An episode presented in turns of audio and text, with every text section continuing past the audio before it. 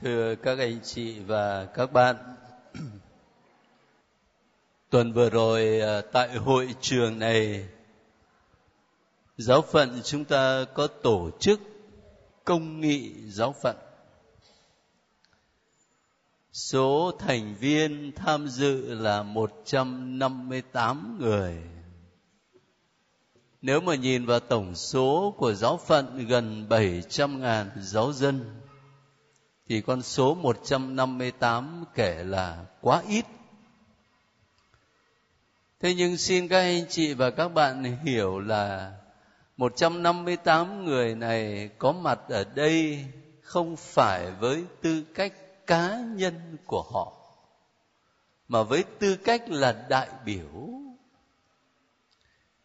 các linh mục trong giáo phận cử một số đại biểu các tu sĩ ở trong giáo phận cử một số đại biểu. Anh chị em giáo dân trong 14 giáo hạt, trong các đoàn thể tông đồ, trong các sinh hoạt mục vụ khác nhau cũng cử đại biểu của mình đến tham dự. Cho nên, tuy con số nó không nhiều, nhưng phải thấy ở đó vọng lên tiếng nói của tất cả cộng đoàn dân chúa trong giáo phận. Bởi vì ờ, trước khi đến đây họp công nghị, thì ở các giáo hạt, rồi giới tu sĩ, giới linh mục cũng đã có cái cuộc họp riêng của mình và từ đó đề xuất những ý kiến cho giáo phận rồi cử đại biểu đến đây tham dự để nói lên cái tiếng nói mà mình quan tâm. Cho nên mình phải thấy ở đó, nó là sự góp ý của tất cả cộng đồng dân chúa trong giáo phận. Cái đời sống của giáo hội là cả một à, tổng thể duy nhất nhưng mà khi chúng ta muốn bàn cho nó sâu sắc một chút, thì bắt buộc là mình phải bàn đến từng khía cạnh một. Cho nên những ngày công nghị cũng vậy.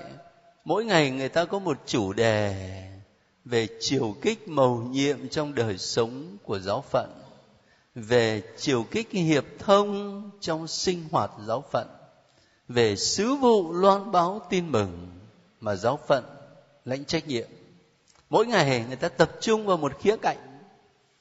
Rồi người ta có thêm ngày nữa để những ý kiến nào chưa được nói lên thì có cơ hội nói lên. Và không những chỉ là những bài tham luận, nhưng mà còn xem các đại biểu tham dự người ta phản hồi trước những bài tham luận đó như thế nào. Cho nên sau những bài tham luận thì còn chia ra thảo luận ở các tổ rồi đúc kết ý kiến từ các tổ mới đóng góp lại cho công nghị. Là cố gắng làm việc hết sức để có những ý kiến trung thực, thẳng thắn, chân thành, đóng góp cho đời sống của giáo phận. Thế chúng ta hy vọng là công nghị không kết thúc ở đó, mà sẽ được tiếp nối. Tiếp nối bằng cách là dựa trên những góp ý của công nghị giáo phận thì trong tương lai chúng ta sẽ có những kế hoạch mục vụ cho từng năm. Và trong kế hoạch đó thì các linh mục phải làm gì? Tu sĩ được mời gọi sống như thế nào? Người giáo dân được mời gọi đóng góp phần mình sống đời sống đức tin như thế nào? Mỗi năm chúng ta có một cái kế hoạch mục vụ tương đối nó cụ thể hơn. Thế ở đây tôi chỉ nói thoáng qua cái điều liên quan đến lớp thánh kinh một trăm tuần. Tức là trong những góp ý của các đại biểu thì người ta nhấn mạnh nhiều đến lời chúa.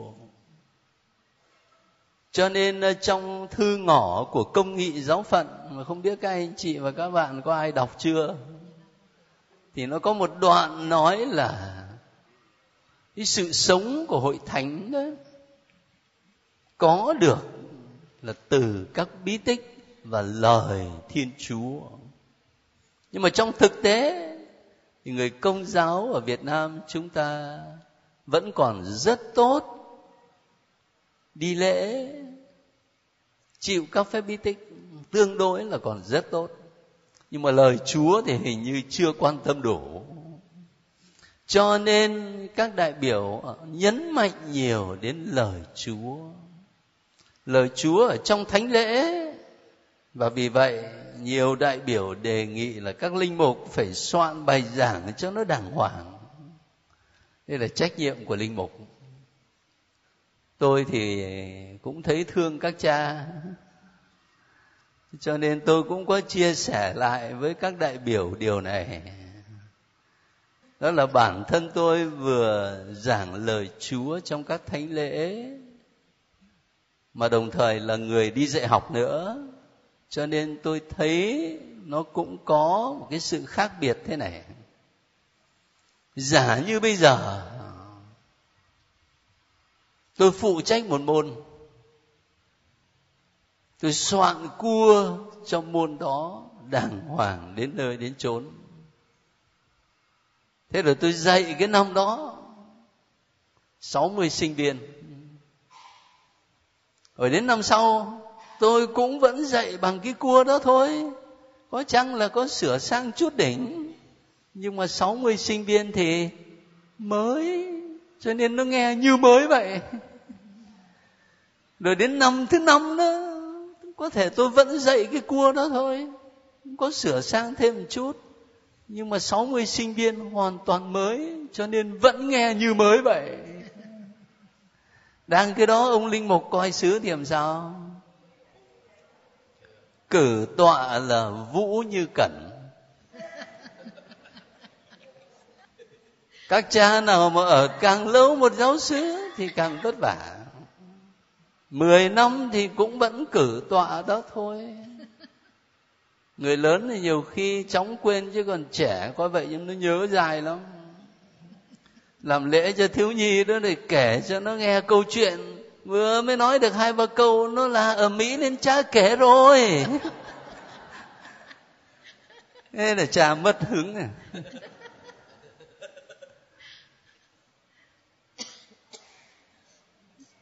Mười năm trời mà cử tọa vẫn y như thế. Các anh chị tưởng là dễ à? Thì không phải tôi có ý bênh các cha để các cha không có soạn bài giảng đâu. Nhưng mà tôi có ý nói cái điều đó để thôi chúng ta cũng thấy những khó khăn của các linh mục. Giả như chúng ta ở trong lớp này giờ tôi chia ra, mỗi người phải phụ trách lên đây thuyết trình một bài. Có khi là mất ăn mất ngủ.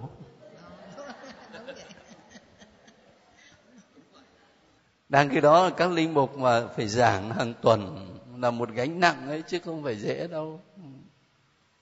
Tôi nhớ những ngày đầu đời linh mục của mình, từ sáng đến tối, không có cái gì khác hơn trong đầu là chỉ nhớ xem hôm nay mình giảng sao. Cho nên chúng ta mong các linh mục giảng lời chúa cho tốt ở trong thánh lễ. Đó là điều, một cái nguyện vọng rất chính đáng cái điều thứ hai, các đại biểu người ta nhấn mạnh đến lời chúa trong giờ kinh tối gia đình.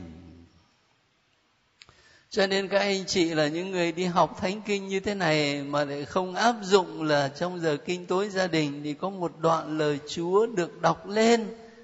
Thì như vậy là thiếu sót. Mình là người đi học lời chúa mà.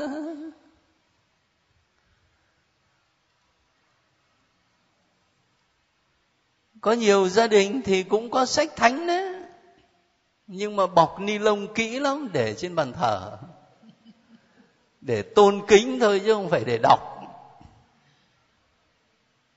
Giáo phận của chúng ta cách đây mấy năm, có soạn cái cuốn sống lời chúa hàng ngày mỗi ngày có đoạn phúc âm, có bài suy niệm, có lời cầu nguyện nhiều người đến mua cuốn đó về để áp dụng trong giờ kinh tối gia đình của mình. Tôi nhắc lại ở đây để xin các anh chị quan tâm. Rồi lời chúa trong các nhóm nữa như chúng ta đây này. Trước khi vào hội trường này để nghe trình bày, thì các anh chị đã chia sẻ lời chúa ở trong nhóm rồi làm sao để cái giờ chia sẻ đó nó thực sự, nó phong phú, nó sống động, nó sâu sắc bằng kinh nghiệm, bản thân, sống đức tin của chúng ta, chia sẻ cho nhau dựa trên lời Chúa mà mình đọc. Như vậy thì sẽ rất là tốt. Tôi chỉ muốn nhắc cái điều đó thôi, bởi vì nó liên quan đến lớp thánh kinh 100 tuần của chúng ta. Thế lớp thánh kinh ta đã nghỉ hai tuần rồi phải không? Cái tuần công nghị giáo phận trước đó thì tôi đi vắng nhà đi giảng tính tâm ở ngoài tổng giáo phận hà nội. Cho nên uh, chúng ta hôm nay tập trung vào sách huấn ca. Mà vì không có thời giờ cho nên tôi đề nghị chỉ có hôm nay thôi để đọc sách huấn ca tuần sau thì chúng ta sẽ đọc sách khôn ngoan. Và cũng vì không có nhiều thời giờ, cho nên tôi tập trung vào hai bản văn này ở trong sách huấn ca. Một bản văn liên quan đến giáo lý về khả năng của con người trong việc nhận biết thiên chúa. Và một bản văn thứ hai cụ thể hơn nói đến việc giáo dục con cái ở trong gia đình. Mời các anh chị lấy chương 42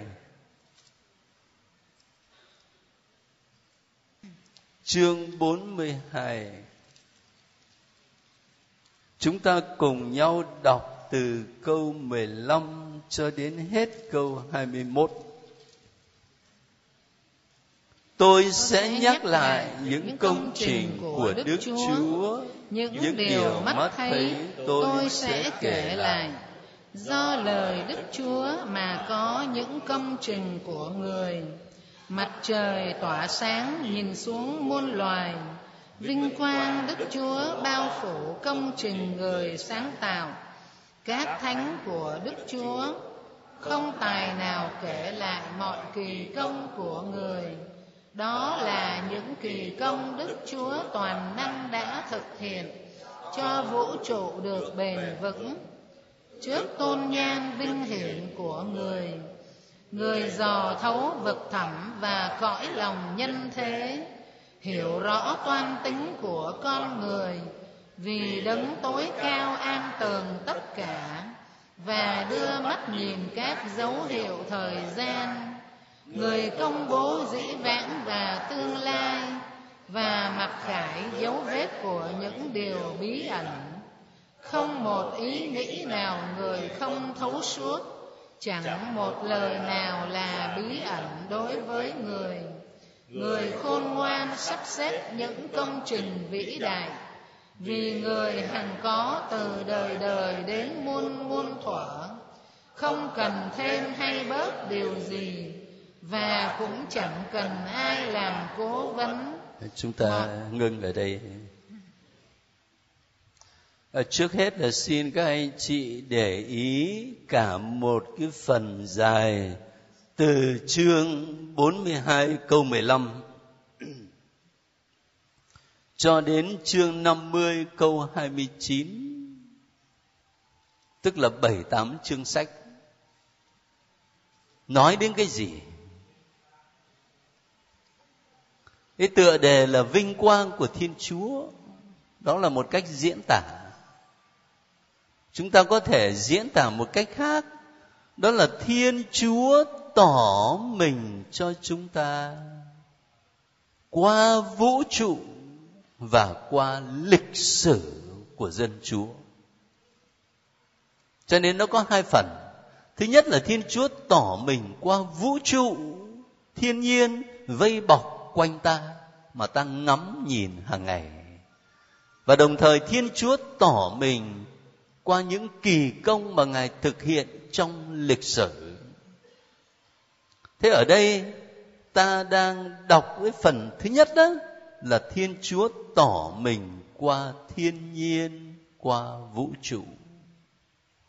Các anh chị để ý câu 15 tôi sẽ nhắc lại những công trình của đức chúa, những điều mắt thấy tôi sẽ kể lại.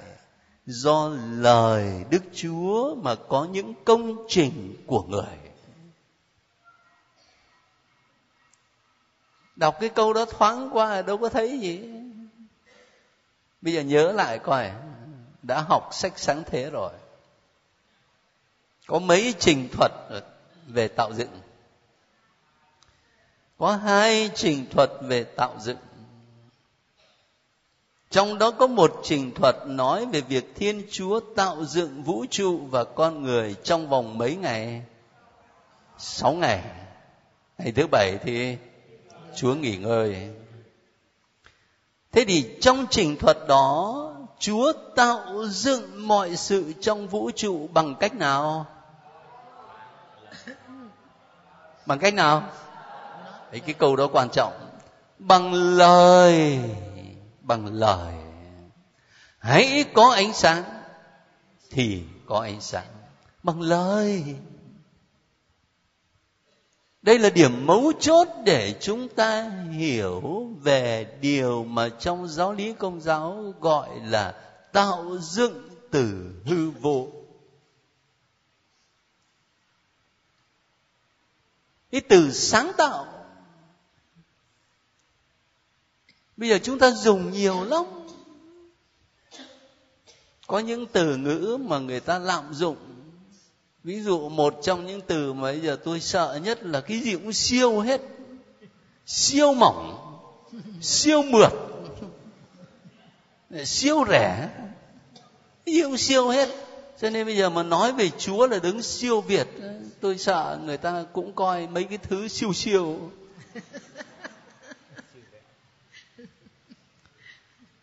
Tương tự như vậy, ta dùng cái từ sáng tạo nhiều lắm, làm một cái gì đó mới thì mình bảo đấy là sáng tạo. Và nếu mình hiểu về thiên chúa sáng tạo, vũ trụ và thế giới cũng như vậy thôi thì không ổn. Không ổn. Tại sao vậy? Là bởi vì chúng ta sáng tạo một cái gì mới là dựa trên một cái cũ đã có. Còn thiên chúa sáng tạo tạo dựng đó là từ hư vô hư vô tuyệt đối. Ngài tạo dựng mọi sự bằng lời, quyền năng của ngài hãy có ánh sáng thì có ánh sáng. Và từ đó mình mới thấy lời lời của thiên chúa nó không phải chỉ là một tư tưởng ở trong đầu óc, mà lời đó là lời quyền năng, lời làm nên hiệu quả. Khi các anh chị đón nhận một bí tích chẳng hạn lời đó không chỉ là để tai mình nghe, mà lời đó làm nên hiệu quả. Ví dụ, trong tòa giải tội, linh mục nói với các anh chị, cha tha tội cho con. Thì cái lời đó làm sao? Lời đó đâu có phải chỉ để nghe cho nó vui, mà lời đó thực sự là lời thiên chúa tha tội cho chúng ta lời của thiên chúa là lời quyền năng. Cho nên một câu rất đơn sơ thế này, do lời của chúa mà có những công trình của người. Ta đọc thoáng qua, ta không thấy gì. Mới dừng lại một chút để hiểu được ý nghĩa.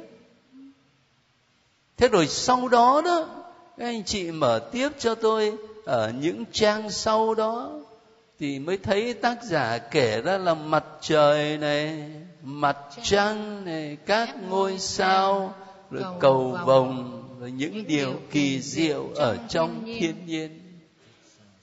Ông ấy kể ra tất cả những điều đó để nói với mình về sự khôn ngoan của chúa. Và như thế khi chúng ta chiêm ngắm thiên nhiên chiêm ngắm vũ trụ mình khám phá ra sự hiện diện của chúa quyền năng của chúa. Một lát nữa ta sẽ nói chi tiết hơn về cái điểm này. Bây giờ kế tiếp đó các anh chị lấy ờ, chương 44 ta đọc từ câu 1 cho đến câu 6 thôi. Giờ đây chúng ta hãy ca ngợi những vị danh nhân, cũng là cha ông của chúng ta qua các thế hệ. Đức chúa đã sáng tạo nên nhiều con người hiển hách, là các vĩ nhân từ những thuở xa xưa. Có những người cai trị đất nước mình, và là những con người nổi danh và quyền lực có những người cố vấn nhờ trí thông minh. Có những người loan báo bằng các lời sấm. Có những người lãnh đạo dân bằng các lời chỉ dẫn. Bằng tài dạy dỗ dân chúng và những lời giáo huấn khôn ngoan. Có những người sáng tác những điệu nhạc du dương. Viết ra những bài thơ, bài phú có những người giàu sang lắm quyền nhiều thế. sống bình an hòa thuận trong nhà. Cảm ơn các anh chị. Phần ở trên đó là thiên chúa tỏ mình qua thiên nhiên.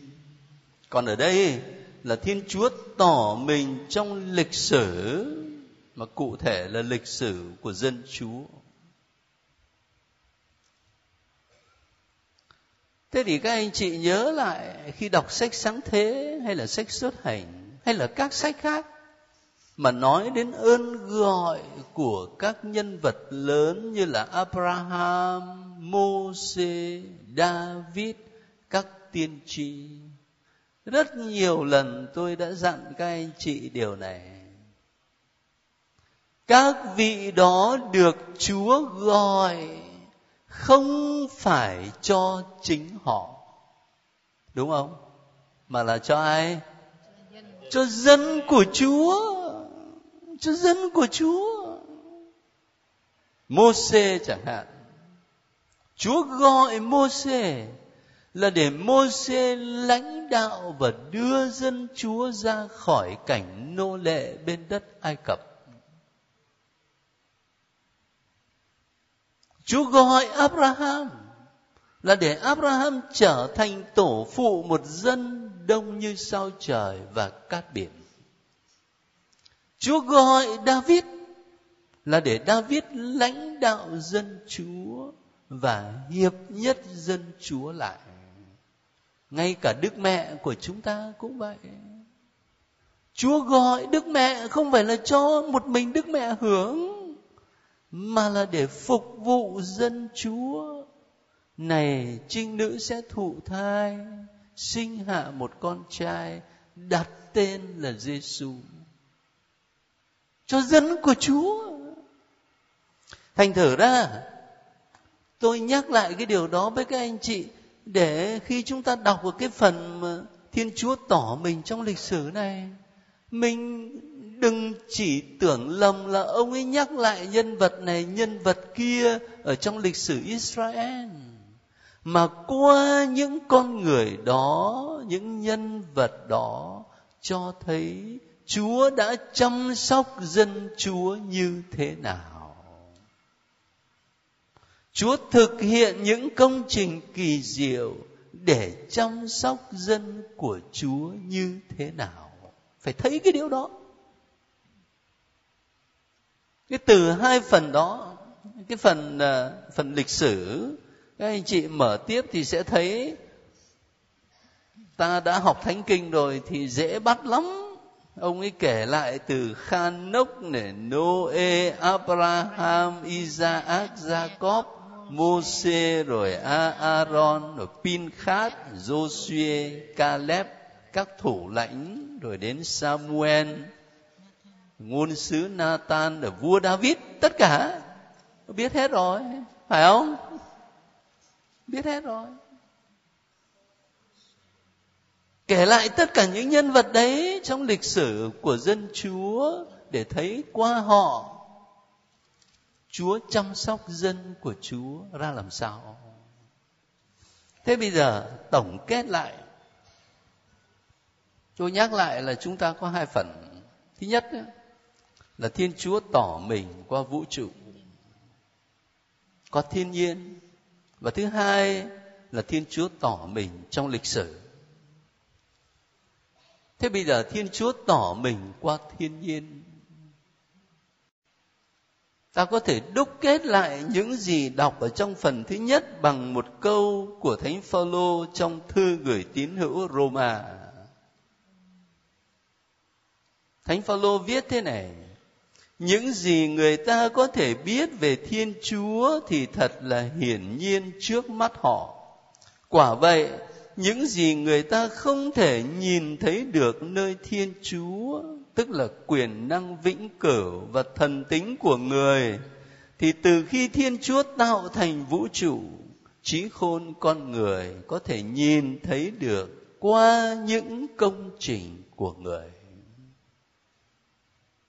một cách đơn sơ, ta ở trong cái hội trường này, ta không nhìn thấy, nhưng mà ta biết là phải có người làm ra cái hội trường này chứ. Thì ta sống ở trong vũ trụ cũng vậy. Thánh phaolô diễn tả điều rất đơn sơ thôi. Và thánh augustino cũng có những suy nghĩ tương tự như vậy. Ngài viết thế này, hãy hỏi vẻ đẹp của trái đất của biển khơi, của khí trời và bầu trời. Hãy hỏi tất cả những thực tại ấy, thì tất cả sẽ trả lời bạn. Hãy xem đó, chúng tôi quá là đẹp. Vẻ đẹp của chúng là một lời tuyên xưng. Ai đã làm ra những cảnh đẹp thiên biến vạn hóa đó, nếu không phải là đứng toàn mỹ không bao giờ đổi thay thánh augustino này ông ấy nói về cái đẹp nhiều lắm. Mà trong đó có một lời cầu nguyện liên quan đến cái đẹp. Ôi cái đẹp. Tôi yêu người chậm trễ giường nào.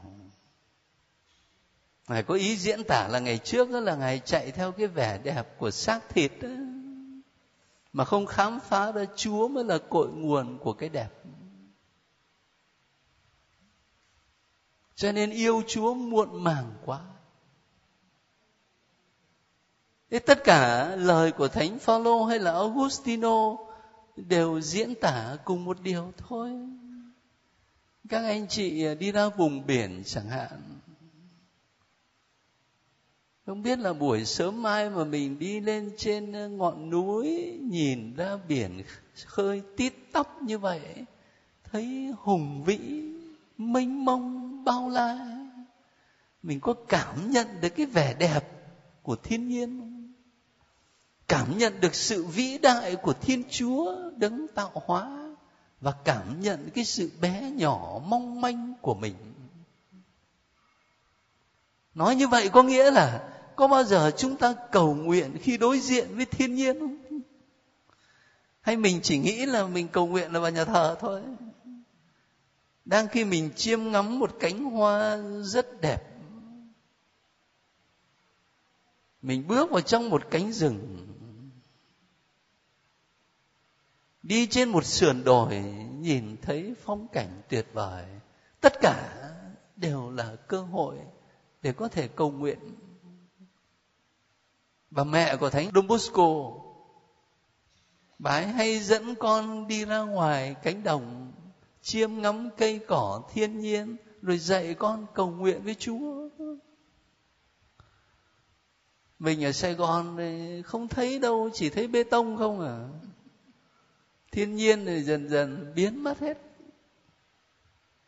Nhưng mà cái điều mà tác giả gợi lên cho chúng ta đó là ở chỗ đó làm sao mỗi một lần mình chiêm ngắm vũ trụ, chiêm ngắm thiên nhiên, tâm hồn của mình được nâng lên, khám phá sự hiện diện của chúa cầu nguyện với ngài. Thế rồi điểm kế tiếp là thiên chúa tỏ mình ở trong lịch sử. Tác giả sách huấn ca nói đến lịch sử dân chúa. Chúng ta cũng có thể nói đến lịch sử thế giới lịch sử đất nước mình. Và có lẽ gần gũi nhất là lịch sử cuộc đời mỗi một người. Cho nên ờ, tôi nhớ không lầm thì ít nhất là một hai lần tôi đã nói với các anh chị về một phương pháp cầu nguyện gọi là kinh nguyện hồi tưởng đó cầu nguyện bằng cách nhìn lại cuộc đời của mình từ bé cho đến bây giờ. Nó có những biến cố nào, có những con người nào ghi đậm dấu ấn trong cuộc đời mình, có những sự thay đổi nào trong cuộc đời mình? Nhìn lại như vậy để khám phá ra rằng chúa hiện diện ở trong cuộc đời của mình. Và khi các anh chị khám phá ra chúa có mặt ở trong cuộc đời của các anh chị, thì lời cầu nguyện đó là tuyệt vời. Nó không chỉ là lý thuyết nữa, mà nó trở thành cái cảm nghiệm của cuộc sống. Nó trở thành cái kinh nghiệm sống của bản thân. Mình cảm nhận sự hiện diện của chúa, chứ không phải chỉ là lý thuyết ở trong đầu óc. Kinh nguyện hồi tưởng cho nên khi khi đọc một sách huấn ca mà về việc thiên chúa tỏ mình trong lịch sử, tôi không muốn nói những chuyện cao xa, mà tôi muốn nhắc các anh chị cái việc rất đơn sơ. Hồi tưởng lại cuộc đời của mình để khám phá sự hiện diện của chúa. Đấy là bài học giáo lý rất là cần thiết ở trong sách huấn cả thế bây giờ một khía cạnh khác nó gần gũi đến đời sống gia đình của các anh chị hơn là về vấn đề giáo dục. Chúng ta lấy lại chương 30 nào. Chương 30 để rất rõ giáo dục từ câu 1 đến câu 13 thương con thì cho roi cho vọt sau này sẽ vui sướng vì con. ai biết giáo dục con sẽ được thỏa lòng về con và được hãnh diện với những người quen biết. ai biết dạy con mình sẽ khiến kẻ thù phải phát ghen và sẽ được sung sướng trước mặt bạn bè. người cha có chết thì cũng như chưa chết vì đã để lại đứa con giống như mình. khi còn sống ông nhìn con mà vui sướng. giờ chết đến sẽ không phải buồn phiền. trước kẻ thù ông để lại một người biết bênh quyền lợi. với bạn hữu một người biết thi ân. ai nuông chiều con ắt phải băng thương tích cho nó. nó. Mà kêu la là ruột gan người ấy rối bời. Ngựa không thuần sẽ thành ngựa bất kham con buông thả sẽ nên con mất dạy. Cưng con đi, nó sẽ làm bạn hoảng hốt. Giỡn với nó nó sẽ làm bạn buồn phiền. Đừng đùa cợt với nó, kẻo phải đau khổ với nó. Và cuối cùng bạn sẽ phải cắn răng mà chịu khi nó còn niên thiếu đừng để nó tự quyền.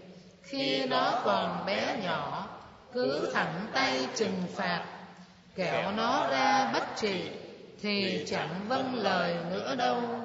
hãy giáo dục và rèn luyện con bạn để khỏi phải chịu cảnh hỗn hào chắc ờ, các anh chị nên về lấy giấy viết lại cái bài này xong rồi gắn ở trên tường á.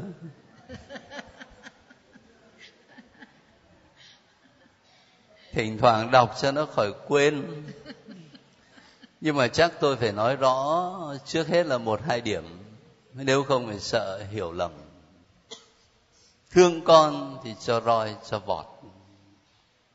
Câu này người việt nam mình quen lắm rồi nhưng mà ngày hôm nay thì người ta chủ trương là không được đánh các cháu phải không? Cho nên tôi nghĩ là chúng ta phải hiểu cái câu này cho nó đúng. Thương con thì cho roi cho vọt không có nghĩa là nghiến răng nghiến lợi mà đánh thằng bé. Không phải. Đánh con như là đánh quân thủ vậy thế thì lấy đâu ra là thương? Cái câu này người ta muốn diễn tả là giúp con nó sống, con nể nếp. Chúng ta sẽ phân tích sau. Tôi chỉ gợi ý để tránh hiểu lầm thôi. Chứ nếu không thì lại bảo là chúng ta cổ võ cái việc đánh trẻ con thì hỏng. Một chỗ khác, cái câu 4 người cha có chết thì cũng như chưa chết vì đã để lại đứa con giống như mình. Ở đây không phải là niềm tin vào sự sống lại. Không phải. Ở đây nó chỉ là cách suy nghĩ bình thường của con người. Người cha tuy chết nhưng mà vẫn sống nơi đứa con cho nên văn hóa phương đông, đặc biệt là trung quốc với việt nam, nhấn mạnh đến vấn đề có con để nối dõi tông đường. Lúc sau này đi làm phép thêm sức là tôi thấy con trai nó đông hơn con gái nhiều. Mai mốt làm sao mà lấy vợ cho nó đủ.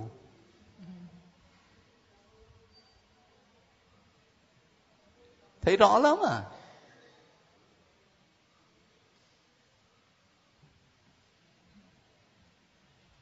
Cho nên các cụ Việt Nam ngày xưa quan niệm đó là lập gia đình mà không có con, đó là bất hiếu. Mà nhất là mong con trai xem chừng là năm tới lại còn nhâm thìn nữa thì còn mệt nữa.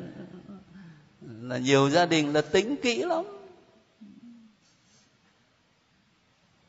Ở đây nó không phải là niềm tin vào sự sống lại mà mới chỉ nói cái quan niệm bình thường của người ta thôi. Người cha chết đấy nhưng mà vẫn còn tồn tại nơi đứa con của mình. Cũng giống như một quan niệm khác một con người chết đấy nhưng vẫn sống mãi trong sự nghiệp của quần chúng. Đấy đấy không không phải là niềm tin vào sự sống lại mà ông chỉ là cái suy nghĩ bình thường của con người. Thế cho nên có cái ghi chú đó cho nó rõ chút. Thế bây giờ ta trở lại với bản văn á. Thì khi tác giả dùng cái câu là thương con thì cho roi, cho vọt, sau này sẽ vui sướng vì con. Khi con còn bé nhỏ thì cứ thẳng tay trừng phạt kẻo nó ra bất trị, chẳng vâng lời nữa đâu. Thì ông muốn nói cái gì? Ông muốn nói là phải huấn luyện con cái theo kỷ luật. Con nề nếp à. Phải uốn nó như uốn cái cây khi nó còn nhỏ.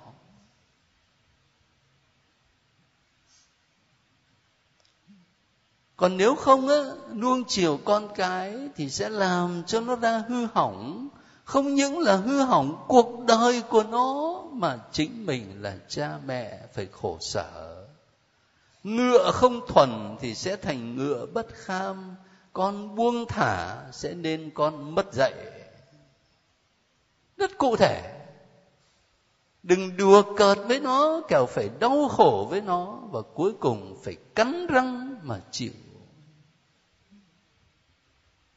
còn nếu mà giáo dục con cái cho thành công, cho tốt thì đó là niềm vui, hạnh phúc của cha mẹ. Thế từ chỗ này, tác giả dạy chúng ta, lời chúa dạy chúng ta trong việc giáo dục con cái. Xin các anh chị phải quan tâm đến vấn đề kỷ luật. Ngày hôm nay hình như nói đến kỷ luật là tự nhiên chúng ta có cái nhìn nó rất là tiêu cực. Kỷ luật là cấm làm cái này, cấm làm cái kia. Tôi nghĩ phải thay đổi tầm nhìn một chút. Bây giờ ta quan sát cái đời sống tự nhiên này. Mình à, mới chấm dứt sea games việt nam kỳ này cũng đứng hạng ba, cũng nhiều huy chương vàng lắm thế bây giờ giả sử như những vận động viên của chúng ta từ cử tạ cho đến bơi lội này, cho đến nhảy xà, để đạt được cái huy chương đó, thì những vận động viên đó người ta có cần kỷ luật không? Những cái tự nhiên ở trong nhà phóng ra là đi thi à? Tập gần chết đi chứ tập ngày này qua ngày khác, năm này qua năm khác chứ. Có khi tập từ nhỏ. Không có kỷ luật à? Đó là lĩnh vực thể thao đấy. Bây giờ các bà, các chị ở trong lớp ở đông lắm nè. Sắc đẹp chẳng hạn. Nó có cần kỷ luật không? Thì tôi thấy kỹ lắm mà. Kỷ luật quá ấy chứ. Là vấn đề trí thức. Giả như bây giờ ta muốn tiến xa trong một lĩnh vực trí thức nào đó, toán học, văn chương, xã hội học, bất cứ một ngành nào, hỏi là có cần kỷ luật không? Hình như có mấy trung tâm sinh ngữ ở sài gòn nó giới thiệu dạy một tháng nói tiếng anh mỗi lần tôi nhìn thấy cái bảng tôi bảo, thế nào cũng nói được good morning.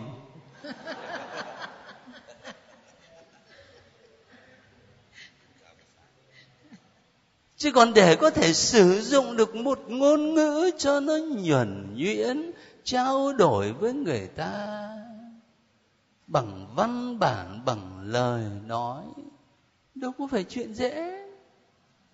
Đòi hỏi kỷ luật lắm chứ có ý nhắc lại những chuyện rất bình thường như vậy để muốn nói rằng trong bất cứ một lĩnh vực nào của đời sống, từ thể xác cho đến tri thức, cho đến tinh thần, nếu chúng ta muốn đạt được một hiệu quả nào, bắt buộc mình phải chấp nhận tập luyện, tức là có kỷ luật. Có kỷ luật. Điều rất bình thường. Thế thì trong đời sống đạo đức và thiêng liêng cũng vậy.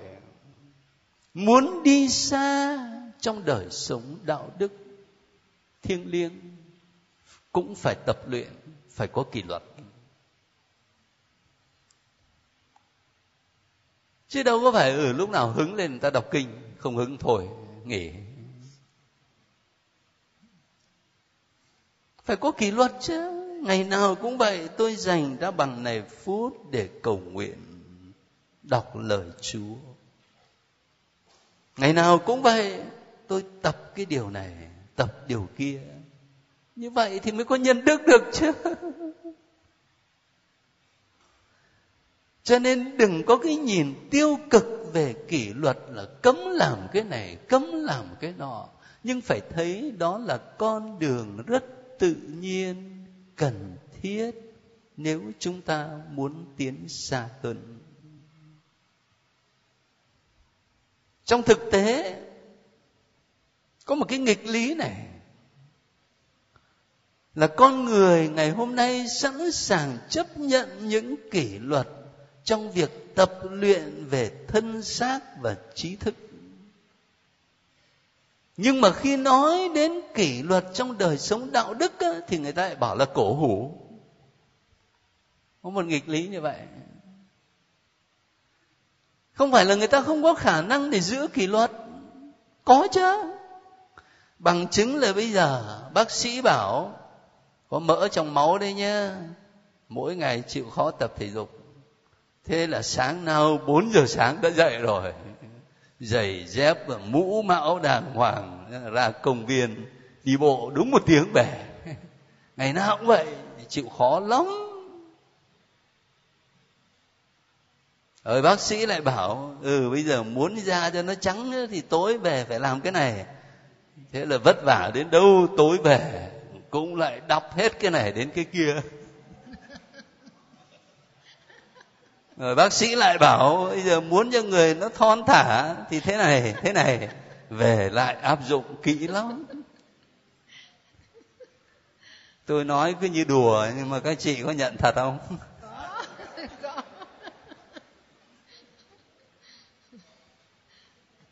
Tại sao vậy? Tại vì mình tha thiết với cái việc đó. Mình sợ chết bây giờ mà không tập thể thao, mỡ trong máu thì chết. Mình muốn đẹp. Mình muốn khỏe mạnh. Mình tha thiết cái điều đó. Còn bây giờ mình không tha thiết đến đời sống thiêng liêng, đời sống đạo đức, mẹ nói đến kỷ luật thì ta bảo là cổ là phải rồi. Cho nên cái chính yếu nó là cái mục đích đời sống tôi đặt ở đâu? Tôi đặt ở đâu và nếu thực sự mà ta đặt mục đích đời sống ở chỗ nên giống Chúa Giêsu chẳng hạn, bước theo Chúa Giêsu thì mình sẽ chấp nhận những kỷ luật đó một cách thoải mái hơn nhiều. Thế trong việc giáo dục con cái cũng vậy. Tôi không có chủ trương như đã chia sẻ với các anh chị là nghiến răng nghiến lợi ra mà đánh con. Không được. Nhưng mà chúng ta nên tập cho các cháu nó có kỷ luật. Các bậc cha mẹ thương con lắm. Ai cũng thương con hết đó và nhiều khi vì tình thương đó mình quên mất một điều này. Tình yêu phải song hành với chân lý, với sự thật, với sự thiện. Cho nên yêu thương con không có nghĩa là nó đòi cái gì mình cũng cho. Nó đòi bất cứ cái gì cũng cho. Không chừng là làm hại nó đấy mà yêu thương con là phải giúp nó sống đúng với sự thật. Giúp nó sống có nể nếp, có kỷ luật nên người tử tế. Chúng ta đâu có cần đánh đập con, nhưng mà có kỷ luật cho con chứ. 8 giờ tối là giờ con học bài, có bàn sẵn cho con, ngồi vào đó học. 9 giờ con đi ngủ. Buổi sáng con thức dậy đúng giờ làm những việc gì chuẩn bị rồi đi học. Đâu có đánh đấm gì ai đâu. Nhưng mà tập cho con nó có kỷ luật. Tôi nhớ hồi bé ở trong tiểu trùng viện thì mới có 11, 12 tuổi thôi mà mấy ông cha ông ấy bắt giữ giờ. Rồi cứ 4 giờ sáng là thằng bé phải dậy để ấn chuông cho cả nhà. Mà nghĩ làm sao mà mình dậy được? Nhưng mà rồi vì ý thức bổn phận đó mình vẫn dậy được. Có hôm lại còn dậy sớm quá mới có 2 giờ đã nhấn chuông rồi.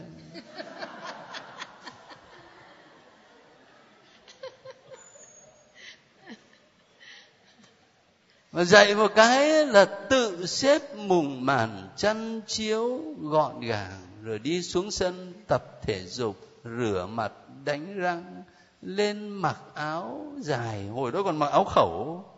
Rồi xuống nhà thờ, bắt đầu giờ kinh sáng.